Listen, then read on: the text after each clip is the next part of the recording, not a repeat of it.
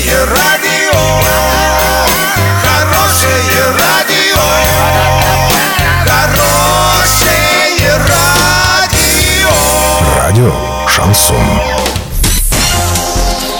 С новостями к этому часу Александра Белова. Здравствуйте. Спонсор выпуска – комиссионный магазин «Золотой». Осуществляйте мечты с нами. Картина дня за 30 секунд. Первый замглавы Орска Юрий Исаев покинул пост. Весной под сокращение рискует попасть свыше 115 тысяч россиян.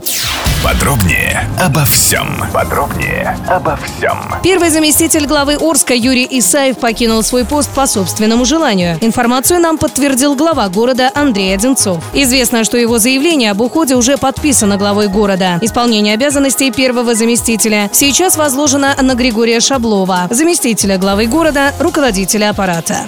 Работники сферы автомобилестроения сильнее всех рискуют попасть под сокращение. Такие данные приводят Минтруд со ссылкой на сведения служб занятости, сообщает «Известия». Увольнение грозит также сотрудникам транспортной и финансовой сферы. В общей сложности весной могут сократить 115 тысяч 700 человек. Большая часть из них работает в столице, Санкт-Петербурге или Свердловской области.